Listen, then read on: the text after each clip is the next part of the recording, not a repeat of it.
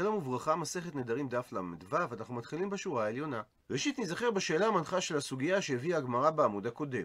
האם הכהנים שלוחי דידן אהבו או שלוחי דשמיא? דהיינו, האם הכהנים הם שלוחים שלנו, או האם הכהנים הם שלוחים של ריבונו של עולם? והנפקא מינה של הדבר זה לגבי מודר הנאה, שאם הכהנים הם שלוחי דידן, אז יש הנאה מהשליח למשלח, וזה אסור. ואם אתה אומר שהכהנים הם שלוחי דשמיא, ממילא יהיה מותר. ונכון לעכשיו, עמדת הגמרא, שהכהן נחשב שלוחו של בעל הקורבן.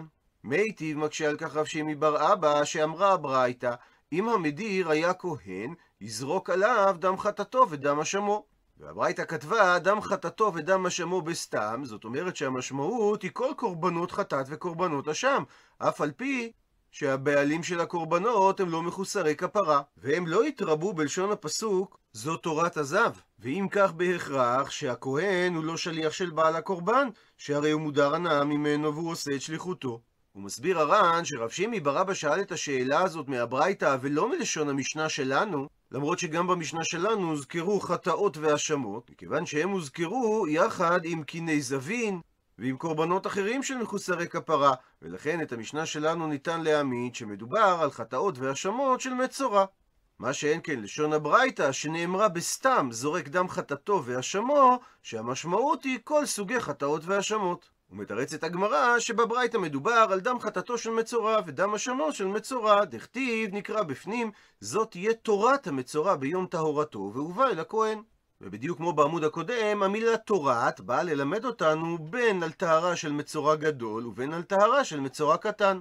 וקטן אין לו דעת, הוא לא יכול להקדיש ולהקריב את הקורבנות שלו מעצמו, אלא בהכרח אביו עושה את הדברים עבורו. מה שאומר שקורבנות מצורע אינם כשאר הקורבנות, הם לא צריכים דעת בעלים, וגם אם נאמר שהכהנים הם שלוחי דידן, בגלל שאין צורך בדעת בעלים, אז אין פה הנאה שהכהן גורם לבעל הקורבן. מביאה הגמרא קושייה נוספת, נען, הרי שנינו במשנה במסכת גיטין, הכהנים שפיגלו במקדש. זאת אומרת שהם חשבו מחשבת פסול לאכול את בשר הקורבן או להקטיר את ההימורים שלו שלא בזמן שהתורה קבעה להם, ואת המחשבה הזאת הם חשבו בשעה שהם עשו את אחד מארבע עבודות של הקורבן שחיטה, קבלת הדם, ההולכה למזבח או זריקת הדם על המזבח. אז אם הם היו מזידין, הם חייבים לשלם את דמי הקורבן לבעלים, ומדייקת הגמרא, האם הם היו שוגגים, הם פטורים מלשלם את דמי הקורבן לבעלים, אלא שפיגולן פיגול. ומדייק את הגמרא. היא אמרת בישלמה, נוח לי אם תאמר שהכהנים שלוחי דשמיא אהבו, ולא שלוחי בעל הקורבן, אז מובן, היינו הסיבה שפיגולם פיגול. כי התורה הגדירה אותם כשלוחים לכל דבר ועניין, ולכן המחשבה שלהם גורמת לפיגול. אלא היא אמרת שהכהנים שלוחי דידן אהבו, אז אם כך, עמי, מדוע פיגולן פיגול? לימלא שהרי בעלי הקורבן יכולים להגיד לכהן, שליחה שיביתיך לתיקוני ולא לעיוותי. מיניתי אותך כשליח כדי שתתקן את הדבר, לא כדי שתקלקל אותו. הוא מסביר הר"ן שהטענה הזאת רלוונטית רק לגבי כהן שחשב את מחשבת הפיגול בשוגג, כי כאשר הוא חשב אותה במזיד, אז בהגדרה הוא לא עושה את שליחותו של בעל הקורבן, אלא הוא מפגל על דעת עצמו. והגמרא במסכת חולין אומרת שאדם מוסר דבר שאינו שלו על ידי מעשה. וממילא הוא גרם פיגול לקורבן, ולכן הוא צריך לשלם לבעלים את דמי הקורבן. אבל כאשר הכהן חושב את מחשבת הפיגול בשוגג, אז הוא לא עושה את הדבר על דעת נפשו, אלא הוא מתכוון לעשות שליחותו של בעל הקורבן, ועל זה יכול בעל הקורבן להגיד לו, קיבלת מנדט להיות שליח כדי לתקן ולא כדי לקלקל. מתרצת הגמרא אמרי, מסבירים, שאני גבי פיגול, דאמר קרא, נקרא בפנים, ואם יכול יאכל מבשר זבח שלמיו ביום השלישי, לא ירצה. המקריב אותו, לא יחשב לו, פיגול יהיה, והנפש האוכלת ממנו, עוונה תישא. ומלשון הפסוק לא יחשב לו, משמע שמכל מקום, גם אם הכהן חשב מחשבת פיגול בשוגג, הקורבן נפסל. הוא מסכם הר"ן שהשאלה האם הכהנים הם שלוחי דידן או שלוחי דשמיא לא נפשטה בסוגיה שלנו, אבל בסוגיה המקבילה במסכת קידושין פשטה הגמרא שהכהנים שלוחי דשמיא נינו. וחוזרת עכשיו הגמרא גופה, לדון בגופם של דברים שהבאנו בעמוד הקודם. אמר רבי יוחנן, הכל צריכים דעת חוץ ממחוסר כפרה, וההוכחה שהרי אדם מביא קורבן על בניו ועל בנותיו הקטנים.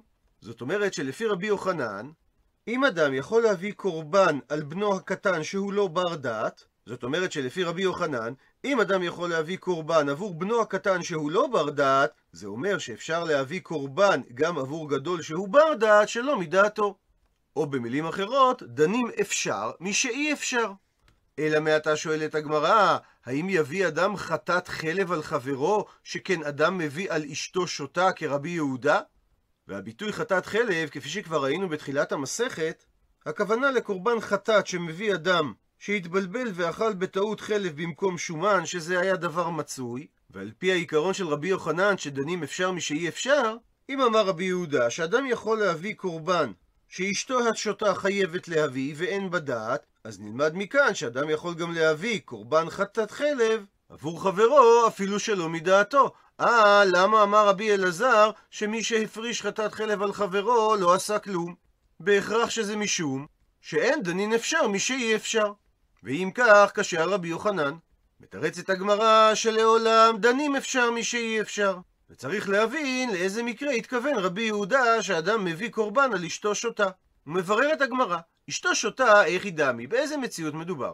אם מדובר דאכלה חלב כשהיא שותה, אז הרי בשעה שהיא שותה, לאו בת קורבני. אז מדוע שהבעל יביא עבור רק קורבן?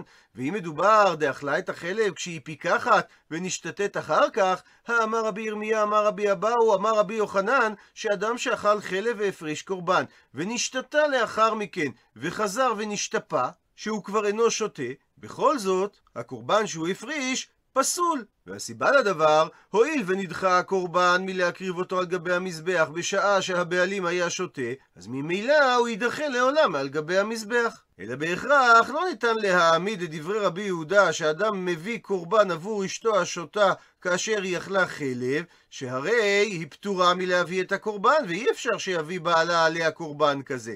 אלא בהכרח דיבר רבי יהודה לגבי קורבן יולדת. ולכן לא קשה על רבי יוחנן שאמר דנים אפשר משאי אפשר, שכן רבי יהודה לא דיבר על האפשרות להביא חטאת חלב על אשתו שותה.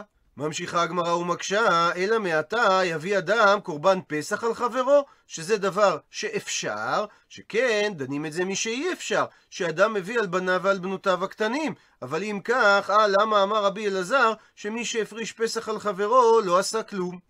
שהרי התורה אמרה שאדם צריך שימנה עם החבורה מדעתו.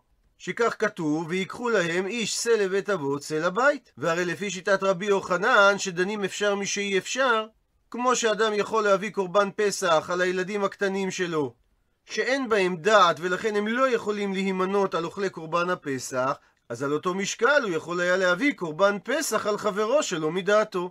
עונה על כך, אמר רבי זרע, שמה שנאמר בפסוק נקרא בפנים, דברו אל כל עדת ישראל לאמור בעשור לחודש הזה, ויקחו להם איש שא לבית אבות, שא לבית. שזה המקור שמחייב להימנות על קורבן הפסח לפני שמקריבים אותו, לאו דאורייתא הוא. שמהתורה אין הקטנים צריכים להימנות בשא בני החבורה, אלא הם אוכלים ממנו אף על פי שלא נמנו עליו. כי מה שאמרה התורה שאין קורבן הפסח נאכל אלא למנוייו, זה דווקא בראויין להימנות, אבל קטנים, שאין להם דעת להימנות, יכולים לאכול אפילו שהם לא נמנו תחילה. כך שבעצם לא מצאנו מציאות שקורבן פסח קרב ללא דעת בעלים.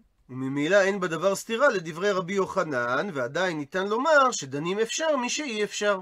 הוא מוכיח רב זרע את דבריו. וממאי, מהיכן אני יודע שאכן שא לבית אבות לא מתייחס לקטנים? מדתנן, מזה ששנינו במסכת פסחים שאומרת המשנה. האומר לבניו, הריני שוחט את הפסח על מי שיעלה מכם ראשון לירושלים. זאת אומרת שהוא אמר לבניו, הרי אני עולה לירושלים, ולאחר שאהיה שם אני אשחוט את הפסח על מי שיעלה מכם ראשון. אז כיוון שהכניס הבן הראשון את ראשו ורובו לירושלים, הוא זכה בחלקו, ומתוך כך הוא מזכה את אחיו עמו, שגם הם יהיו מנויים על קורבן הפסח. הוא מדייק רב זרע, והיא אמרת שציווי התורה שא לבית זה ציווי דאורייתא, שמתייחס גם לגבי הקטנים, והרי על ביסרקאי, כשעלה הבן כבר נשחט קורבן הפסח, אז איך הוא נמנה עליו? והרי כתוב בתורה מהיות משה, ועל זה דורשים מחיותא דשה. שהמינוי על קורבן הפסח זה כאשר עשה בחיים ולא כאשר הוא כבר נשחט. ומזכי להו? אז אם כך, האח האב מזכה לאחד מבניו את בשר הפסח אחר השחיטה. אלא בהכרח שהפסוק שא לבית הוא לא חיוב דאורייתא על הקטנים, ואם כך, למה להו? מה הסיבה דאמר להו נבואון? שהוא שוחט את הפסח על מי שיעלה ראשון, זה רק כדי לזרזן במצוות. כי הוא רוצה לחנך אותם שיהיו רגילים להזדרז במצוות, אבל אין בכך חובה דאורייתא. והוכחה לפירוש הזה, תניא נמי אחי, שנינו כך גם בברייתא. מעשה היה וקדמו בנות לבנים, ונמצאו בנות זריזות ובנים שפלים. שהבנות הגיעו לפני הבנים לירושלים, והברייתא לא כתבה שהבנות זכו בקורבן הפסח וזיכו אותו לאחיהם, אלא רק התייחסה לכך שהבנות נמצאו יותר זריזות מהבנים. ומכאן ההוכחה שהאבא לא התכוון אלא לזרז את ילדיו בלבד. ציטוט מהמשנה, ותורם המדיר את תרומותיו ומעשרותיו של המודר הנאה. הפכנו דף, איבעיה לאו נשאלה להם השאלה הבאה: התורם משלו על של חברו, האם הוא צריך את דעתו של החבר או לא? הוא מפרט את הגמרא את צדדי הספק. מי אמרינן כיוון דזכות הוא לא, אז לא צריך את דעת החבר, שהרי זכים לאדם שלא בפניו, ומסתמה הוא הופך להיות כשלוחו. או דילמה או אולי מצווה דילי וניחא ליה למעבדי. כיוון שהמצווה על הפרשת תרומות ומעשרות היא מצווה שמוטלת על בעל הקרי, אז נוח לו לקיים את המצווה בעצמו, למרות שיגרם לו בכך הפסד כספי. ואם כך, התורם משלו של חברו צריך להודיע לו תחילה ולקבל את רשותו. מביאה על כך הגמרא הוכחה, תשמע בו שמע ממה שאמרה המשנה שלנו, תורם את תרומותיו ואת מעשרותיו לדעתו. ומבררת הגמרא במה יסקינן, באיזה מציאות מדובר. האם מדובר שהוא מפריש מהתבואה שלו או מהתבואה של בעל הקרי? ודבר שני, האם הוא עושה את זה לדעתו של התורם או לדעתו של בעל הקרי? אילימה, אם תאמר אפשריות ראשונה, שאת ההפרשה של הפירות הוא עושה משל בעל הקרי על של בעל הקרי. ולדעתו דמן, אז לדעת מי הוא מפריש. אילימה, אם תאמר שלדעתו דילי, שהוא עושה את זה על פי דעתו של המפריש, מן שביה שליח. מי מינה אותו כשליח לתרום את התרומה? והרי דורשים מהפסוק, כן תרימו גם אתם תרומת השם, מה אתם מפרישים לדעתכם, אף שלוחכם צריך להפריש לדעתכם. אלא בהכרח צריך להסביר שלדעתו הכוונה לדעתו דבעל הקרי, אבל אם כך, אקא מהנה לידי כאבית שליחותי. הרי הוא גורם לו הנאה, שכל שעושה שליחותו, הוא גורם לו בכך הנאה, וזו הנאה אסורה. שהרי המשנה מדברת על המודר הנאה ממנו. אלא בהכרח צריך לומר שהוא מפריש משלו על של בעל הקרי, ואם כך הוא לדעתו דמן, אז לדעת מי הוא מפריש. אילימה לדעתו דבעל הקרי, הרי לא ייתכן להסביר לך שהרי אקא מאנלי הוא גורם לו בכך הנאה, אלא לאו בהכרח צריך לומר לדעתי דנפשי, שעל דעת עצמו הוא מפריש את התרומות ומעשרות, וכיוון שהוא עושה את זה מדעתו, הרי אין פה הנאה אסורה כלפי בעל הקרי שהוא מודר הנאה ממנו. ונקרא לפי הגרסה של הגאות הבך. והיא אמרת שהתורם משלו על של חברו. צריך את דעת בעל הקרי? אקא מאנלי. הרי זו הנאה אסורה שהרי הוא עושה את שליחותו של בעל הקרי. אלא לאו בהכרח ניתן להוכיח מכאן שהתורם משלו של חברו אין צריך את דעת הבעלים. דוחה הגמרא לעולם ניתן להסביר שהמשנה שלנו כן דיברה כאשר הוא תורם משל בעל הקרי על של בעל הקרי. מפני שלעולם צריך את דעתו של הבעלים. ולשאלה איך הדבר מותר, שהרי יש פה מודר הנאה שנהנה ממי שעושה את שליחותו? ניתן להסביר כדאמר רבא, בהתייחסות לשאלתו של רבי ירמיה בסמוך שמדובר באומר כל הרוצה לתרום יבוא ויתרום, החנמי, אז גם כאן במשנה שלנו מדובר באומר בעל הקרי כל הרוצה לתרום יבוא ויתרום. ומכיוון שהוא לא מינה אותו שליח בצורה מפורשת, זה לא נחשב שהשליח עושה פה הנאה אסורה. ועוד באותו עניין, בא מיני שאל רבי ירמיה מרב זירא את השאלה הבאה, התורם משלו על של חברו, טובת הנאה של מי? כלומר, מסביר הר"ן, מי זכאי בנתונת התרומה לכהנים וללווים? האם התורם או בעל הקרי? ברוב הפעמים אין קשר בין הישראל לכהן, והכהן שמקבל את התרומה מכיר טובה לנותן. ויש לפעמים שלטובת ההנאה הזאת יש ערך ממוני, כגון שנכדו של הישראל הוא כהן.